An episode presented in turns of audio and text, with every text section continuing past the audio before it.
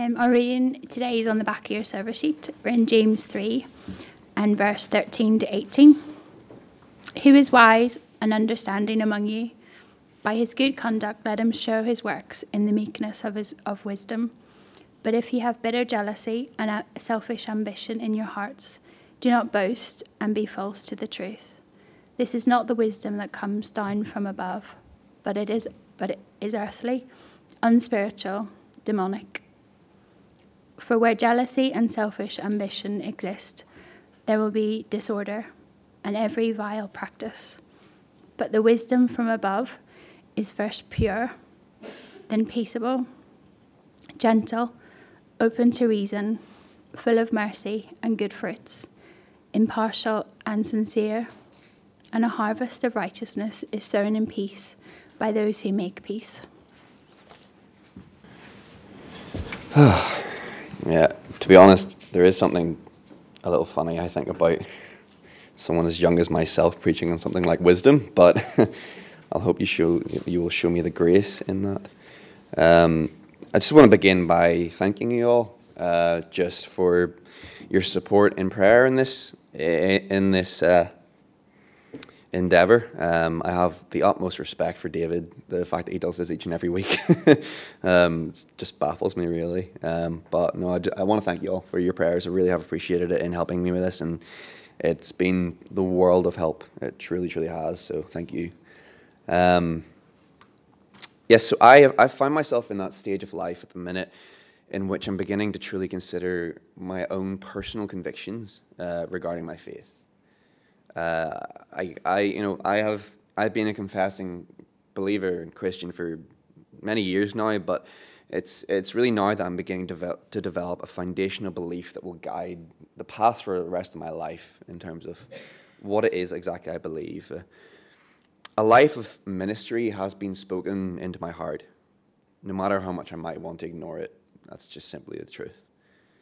This has faced me with a responsibility to develop an understanding of what it is I believe.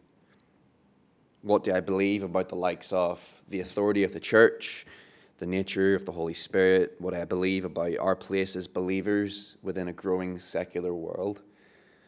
And this has led me to investigate a number of different denominations um, and beliefs and cultures and structures within the Christian faith. Honestly, um, sometimes I wish that I didn't actually look as deep into the pit as I have. Sometimes my prayer is that I could actually forget what I might have found. Why? Well, to be honest, I found a religion that has become so deeply divided and somewhat disunited by pride. I have found churches so deeply rooted in their age old traditions that any church that doesn't necessarily align with their beliefs apparently preaches heresy. I've, I've genuinely read articles written by people who confess to be saved by grace and yet refer to their own brothers and sisters in Christ as pagans just because their traditions and worship makes them uncomfortable. Is it really any wonder that this church has being increasingly perceived as a hostile and backward organization, hell bent on condemning every passerby, when pride has divided us against one another. But honestly, I have the full assurance of faith that by the grace of God, the Holy Spirit has led David to preaching the book of James to us in this time. Because without a doubt, I truly do believe that revival is coming to our church. It's not just within Foundation Church that I'm speaking about this revival. I, I have kept myself attentive to what is being preached throughout our city and beyond. And honestly, a cosmic shift is happening. I have no doubt in my mind. God is moving in Belfast and throughout our country. The time of the church within Northern Ireland being a banner of hypocrisy or backwardness or controversy is coming to an end. I know that without any doubt in my heart. And a message of love and hope is making a way into our streets. The Holy Spirit is speaking into the heart of this country's preachers and pastors, and revival is the word. But true revival always begins within. If we are to be willingly led by the Holy Spirit into the streets to speak of the hope and glory that is found in Jesus Christ, we must first allow God to refine us from within. If we, not, we cannot condition our own hearts to be submissive to the true and uncompromising will of the Lord, then what hope do our churches have? We can weep and lament over stories of controversy and corruption and prejudice in our churches all we want. But unless we ourselves are willing to be sanctified and refined in our own hearts, then what can we say about the matter? In Deuteronomy chapter 4, Moses says to the Israelites, See, I have taught you statutes and rules, as the Lord my God commanded me, that you should do them in the land that you are entering to take possession of it. Keep them and do them, for that will be your wisdom and your understanding in the sight of the peoples, who, when they hear of all these statutes, will say, Surely this great nation is a wise and understanding people. In the sight of the peoples who inhabit the land that we as a church enter, our wisdom and our understanding will be our submission to the law and love of God. What James makes so clear to us in this passage is that we, as God's created people, have a choice. We all want to be wise, it's in our nature. And it is, it is actually our calling as a church to seek wisdom with all our hearts. But the question is do we seek the wisdom of this earth, or do we seek the wisdom from above? I can rest assured that if I asked for a raise of hands, which I won't, to see who here clearly desires godly wisdom rather than worldly wisdom, every single hand out there would be raised. Of course they would. But this passage allows us the opportunity to ask the question even though we seek godly wisdom, are we really on that path? Or have we been blinded by our own hearts in our pursuit of fulfillment? Have we allowed our pride to guide us into selfish ambition without even realizing it? You'll have to give me some grace here, but I'm going to leave verse 13 to the end and first going to take us to verse 14. James lays before us two paths of wisdom. Not only does he offer insight into the characteristics of such wisdom, be it earthly or godly, but enlightens us to the impact and result of the chosen path. It is human nature that wisdom is sought by all, and to seek out wisdom is a godly and biblical act. For the Lord gives wisdom, from his mouth comes knowledge and understanding, as it says in Proverbs chapter 2 verse 6. Earlier in this book, James tells us, if any of you lacks wisdom, you should ask God, who gives generously to all without finding fault, and it will be given to you. James confronts us with an opportunity to meditate upon the condition of our own hearts and our ongoing battle as humans with pride. James calls us to meditate upon the question of our own personal wisdom, but immediately warns us that if we harbor bitter jealousy and selfish ambition in our hearts, we have no rightful claim to godly wisdom. Wisdom is displayed most significantly in times of need. We all know that awful saying that knowledge is knowing that a tomato is a fruit, but wisdom is knowing not to put it in a fruit salad. In times of need or distress or confusion, knowledge can only take us so far. When life throws us a curveball and lands us in unexpected and uncertain positions, facts and figures can only help so much. When someone we know is suffering, there's very little we can do to help by simply giving answers. Wisdom is the only true remedy in times of suffering or uncertainty. But if the wisdom that we are offering is rooted in bitter envy or selfish ambition, then we have no claim to true wisdom. And not only that, but we are actually misleading God's people and are liable to the judgment that God promises to those who mislead his people. Earlier in this book, James states Not many of you should become teachers, my brothers, for you know that we who teach will be judged with greater strictness. And I believe this goes for those who pour out wisdom to those in need. The weight of wisdom is that if we allow our selfish ambition and our sinfulness to lead us, then our, then our wisdom is earthly, unspiritual, and demonic. These, these are James's words. Not only is it earthly, but it is unspiritual. It is counteractive to the work of the Holy Spirit within us, and therefore is ungodly and sinful. But not only is it unspiritual, it is demonic. It is of the enemy. I truly believe from the bottom of my heart that revival is coming, but where God moves, Satan gets angry. Ephesians 6 tells us to put on the full armor of God so that you can take your stand against the devil's schemes.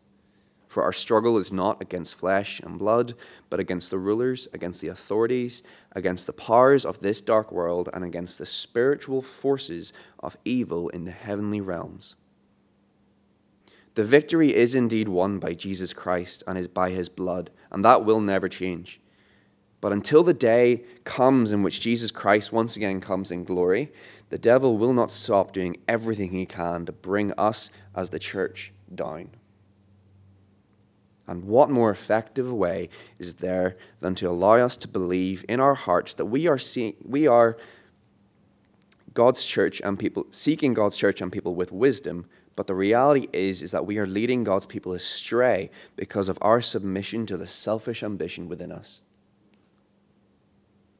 Verse 16 says, For where jealousy and selfish ambition exist, there will be disorder and every vile practice. Where there is an unwillingness to humbly submit ourselves to God, there will be division, controversy, and disorder we cannot unite as a church until we recalibrate the condition of our own hearts. Well, what are these characteristics of godly wisdom? Who is wise and understanding among you? By his good conduct, let him show his works in the meekness of wisdom. Or, as the NIV puts it, let them show it by their good life, by deeds done in the humility that comes from wisdom. Meekness is not a commonly used word in today's world, but in biblical terms, it means submissiveness, it means humility. If we truly want to be the wise among the foolish, then we must acknowledge who God is. We must accept that we cannot even look at God due to fear of dropping dead. We must accept that the God who speaks to us each and every day is the creator and Lord of all, including our own hearts. True wisdom is rooted in an acknowledgement that we as humanity know nothing. And that is the beautiful paradox of our wonderful God. Wisdom is poured out upon us by God as we begin to understand that we know nothing and can do nothing outside the grace and provision of the Lord Jesus Christ. Proverbs chapter 9 verse 10 says the fear of the Lord is the beginning of wisdom and the knowledge of the Holy One is insight. To be meek according to this world is a quality of weakness. It is apparently a lack of self respect or strength, but in Matthew 5, Jesus himself proclaims that blessed are the meek, for they shall inherit the earth. The wisest among us will have the faith and humility that all knowledge and understanding comes not from our own hearts, but by the grace of God, who loves us enough that he wants to pour out his wisdom to those who seek it. And that is the key to godly wisdom. To be ruled by our own selfish ambition is to look inward for wisdom and to look inward for wisdom is as refreshing to the soul as seawater is to those who thirst. It is poisonous.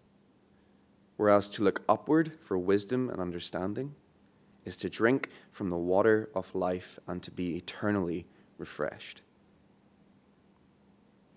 The wisdom from above is first pure, then peaceable, gentle, open to reason, full of mercy and good fruits, impartial and sincere. Wisdom from above will always be rooted in love. It will always build up those who receive it. It will encourage, it will strengthen, it will not take sides, it will not judge, and above all, wisdom will always lead to God.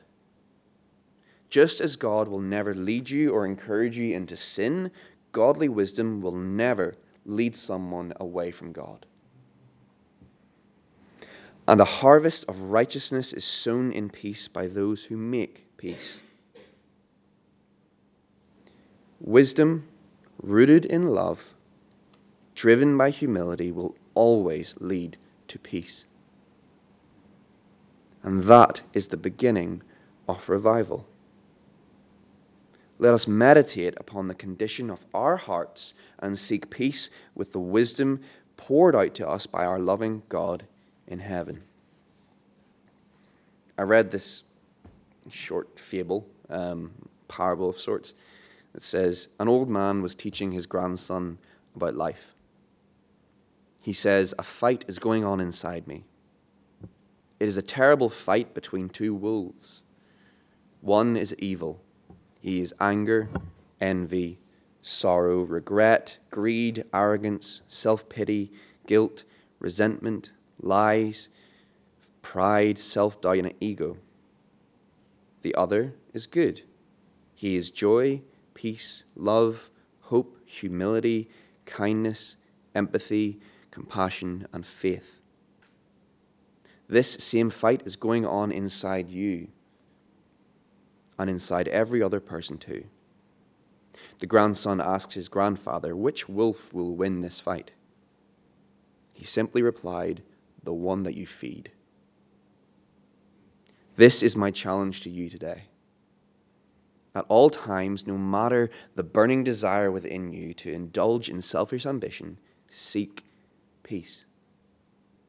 Apply wisdom to all aspects of life relationship, temptation, career, rest, family, suffering, loss, betrayal, controversy, above all, fear the Lord. Acknowledge in your heart who is really in control. Ask the Holy Spirit to refine you from within, that you may seek peace at all times, and that we as a church of Christ will unite under godly, pure wisdom. Each and every one of us has been created with a purpose, and that purpose is worship. We were created for the glory of God. And we cannot fulfill this purpose unless we acknowledge with humility that we are not the ruler over our own lives. And if we do not fulfill our created purpose, then we can never truly be happy. But it is a time to rejoice, because by the blood of Jesus Christ, we have gained access by grace and in faith to the refining fire of God's presence within us. If any of you lacks wisdom, you should ask God, who gives generously to all without finding fault and it will be given to you.